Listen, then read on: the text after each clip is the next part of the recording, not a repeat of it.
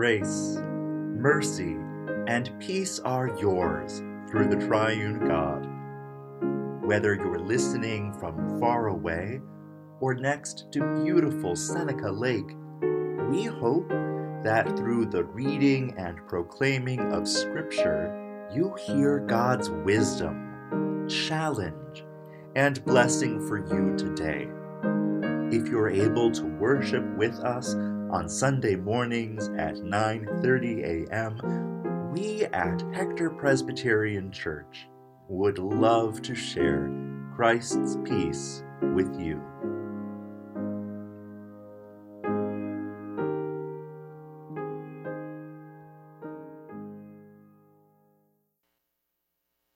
A reading from Prophet Isaiah.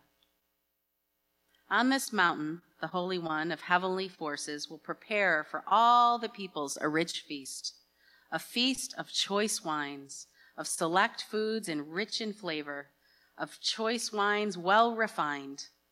God will swallow up on this mountain and veil that this is veiling of all people, the shroud enshrouding all nations. God will swallow up death forever. The holy God will wipe tears from every face and will remove the disgrace of God's people from off the whole earth, for the Holy One has spoken. They will say on that day, Look, this is our God from whom we have waited, and now has saved us. This is the Holy One for whom we have waited. Let us be glad and rejoice in this salvation. The word of the Lord. Thanks be to God. A reading from John, the Gospel of John. A certain man, Lazarus, was ill. He was from Bethany, the village of Mary and her sister Martha. This was the Mary who anointed the Lord with fragrant oil and wiped his feet with her hair. Her brother Lazarus was ill. So the sisters sent word to Jesus, saying, Lord, the one whom you love is ill. When Jesus arrived, he found that Lazarus had already been in the tomb for four days. When the people who were comforting Mary in the house saw her get up quickly and leave, they followed her. They assumed she was going to mourn at the tomb. When Mary arrived where Jesus was and saw him, she fell at his feet and said, Lord, if you had been here, my brother wouldn't have died. When Jesus saw her crying, and the people who had come with her also crying, he was deeply disturbed and troubled. Jesus asked, Where have you laid him? Martha and Mary replied, Lord, come and see. Jesus began to cry. The crowd said, See how much he loved him? But some of them said, He healed the eyes of the man born blind. He couldn't have kept Lazarus from dying. Jesus was deeply disturbed again, and when he came to the tomb, it was a cave and a stone covered the entrance. Jesus said, Remove the stone. Martha, the sister of the dead man, said, Lord, the smell will be awful. He's been dead for four days. Jesus replied, Didn't I tell you that if you believe, you will see God's glory? So they removed the stone. Jesus looked up. Abba, thank you for hearing me. I know you always hear me. I say this for the benefit of the crowd standing here so that they will believe that you sent me. Having said this, Jesus shouted with a loud voice, Lazarus, come out! The dead man came out, his feet bound and his hands tied, and his face covered with a cloth. Jesus said to them, Untie him and let him go. The word of the Lord.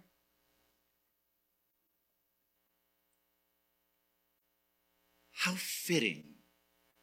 How fitting on Halloween to hear a tale of the walking dead. Now, of course, Lazarus isn't a zombie, but reanimated corpses still qualify as creepy. Listen to the silence that falls over the crowd when a group of men shoulder the stone from the entrance. Wait, is that a rustling sound? Out of the darkness of the tomb, look! A figure lurching forward, limbs stiff from disease and disuse. And it can't be easy, can it? For Lazarus to walk, given that he's wrapped tightly in strips of cloth, like any Halloween mummy. No, Lazarus isn't a zombie. Zombies are famously mindless. What are they after? Say it with me. Brains. The zombies that we see on screen are not thinking. They lurch and lunge and devour on instinct. Zombies sell tickets to horror films because we know deep down that mindlessness can be deadly.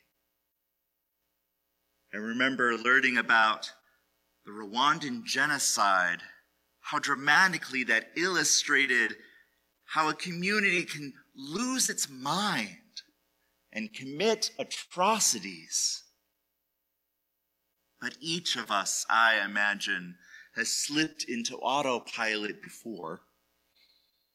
All of us have had a moment, a moment when we spoke without thinking, acted on assumptions. We recognize zombies as kin. But Lazarus isn't a zombie. He is our brother, as much as he is Mary's and Martha's. More than this, more than this, Lazarus is us. Every one of us who has tasted death. We are also Mary and Martha, true, we have watched infection and cancer and perhaps even COVID steal away our loved ones. We've wept when the fabric of life is ripped apart suddenly or when we feel helpless, helpless to halt its unraveling. Perhaps the shape of Mary's words feel familiar in your mouth. Lord, if you had been here, my brother wouldn't have died. I know they feel familiar to me. We are Mary and Martha, but we are Lazarus too.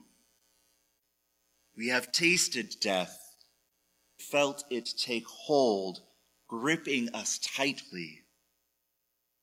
Your experience of death doesn't have to be anything so dramatic that it requires a defibrillator to shock you back to life. Some people have stories of walking toward a bright light, but all of us, all of us have stories of when the lights went out. When hope for the marriage or the mortgage shatters when the lying voice within insists that we are worthless, a waste, a burden. When isolation keeps us from the community we need.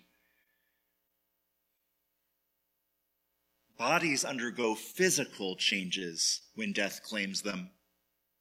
Essentially, there are four stages of death pallor mortis, paleness, algor mortis, cooling of the body.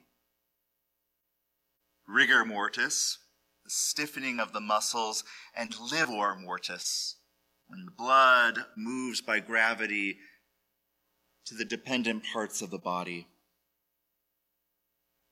Surely soul death must bear a resemblance to these four stages. When your strength of will is sapped away when your capacity for caring cools, when the muscles that exercise empathy stiffen, when the weight and gravity of despair implodes. Friends, I wonder which stage of soul death have you known most powerfully or most recently? I read about the stages of mortis in an interview with the artist Ross Miller. In November 2019, Miller painted 60 portraits of Lazarus in the first minute after he heard Jesus calling, Lazarus, come out. 60 portraits for 60 impossible seconds. A kind of photo reel of the resurrection. What was it like? Miller pondered. What was it like for Lazarus when his blood warmed again? When his lungs filled with oxygen? When strength entered his pale, cold body? What was it like to have life come into him from the voice of Jesus? What was it like? Each of us could begin to answer that question because Jesus has called us from death back to life. Lazarus is us. We are not only Mary and Martha, not only onlookers or comforting neighbors or mourners. We are the resurrected. Our names are on Jesus' lips. Jesus calls us, his voice hoarse from sobbing. Jesus calls us, his lungs aching from suffocation on the cross. As a friend who loves us, Jesus speaks our names, saying, Come out, beloved, come out. As the one who met Martha on the road, saying, I am the resurrection and the life. Jesus summons us back to life along with Lazarus. Friends, this is not a Halloween tale. It is an All Hallows Eve tale. These verses are the suggested reading for this year's observance of All Saints' Day, November 1st, because they tell the truth that hallows our lives. It is the truth, the truth of God who weeps for us, God whose heart is broken in anguish for us, truth of that God reaching out and setting in motion within us that which was not possible before. This is the truth of resurrection power that redeems us from despair even when the banquet spread for all peoples is so far off as to be a dream. God hallows human lives, much to our utter surprise. All Saints' Day tells that truth. Just ask Johnny Cash. Cash penned these lyrics, put them to paper in the 1970s. You can listen to his daughter, Roseanne, sing them. We're in the church house kneeling down. We're in the subways underground. We are in the bars and on the street. We drive a truck. We walk a beat. We hurt each other and ourselves. We went through long, traumatic spells. We cried out from the deepest pits, but rise back up each time we're hit. We fell from power and from grace, but resurrections in our face. We are the walking wounded. How fitting for the man in black to pen those lyrics. What is it like? What is it like when life returns to Lazarus, just ask the walking wounded. They'll tell you. Ask Queen Liliuokalani, the last reigning monarch of Hawaii, and she'll describe being under house arrest after American colonizers, hungry for cane sugar, deposed her. All she had to read while in confinement were the Bible and the Anglican Book of Common Prayer, and with them she composed sacred music in her native language. Listen to her sing praise to God, and you'll hear from this one of the walking wounded truer gospel than any version wrapped in a flag. Ask John Calvin, that old curmudgeon of the Reformation, and he'll recount fleeing France after the medieval church cracked down on Protestant rumblings. As a refugee in Geneva, Calvin's calling to preach the fullness of God's grace, a calling that has trickled down through the ages to our family of churches. That calling was frustrated by periodic bursts of Swiss xenophobia aimed at people fleeing religious persecution across Europe. Read Calvin's work, and you'll find that God's love for the vulnerable obliges disciples, quote, to incur the offense and hatred of the world. Ask Alma White, another one of the walking wounded, the first woman to become a bishop in the United States and she will admit how wrong she was. Yes, she was a religious pioneer. She founded a Pentecostal church in Denver, Colorado in 1901. But Pastor White thought that Catholics and Jews were her enemies. So she endorsed the Ku Klux Klan.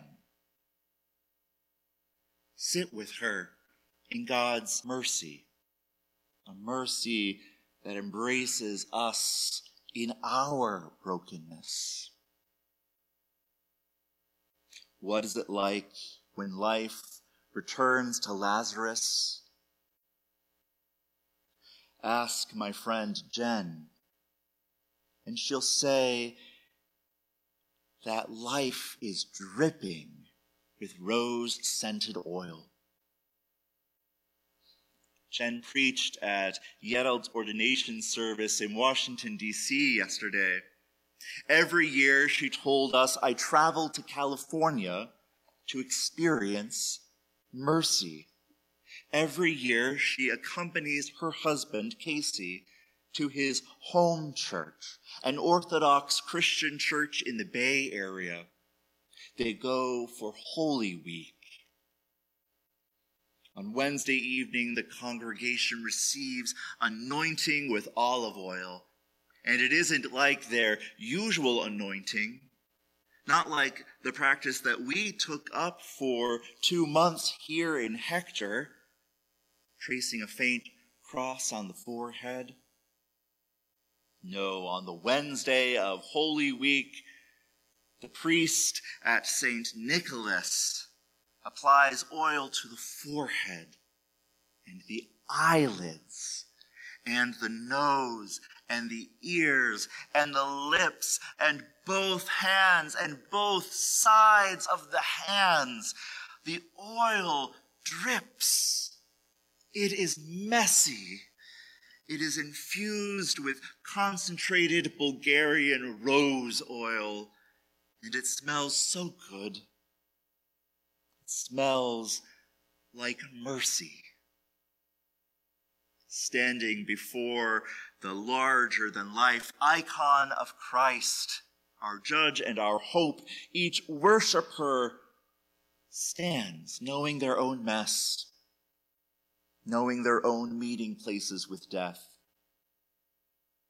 They stand before Christ as God's mercy is oiled on them.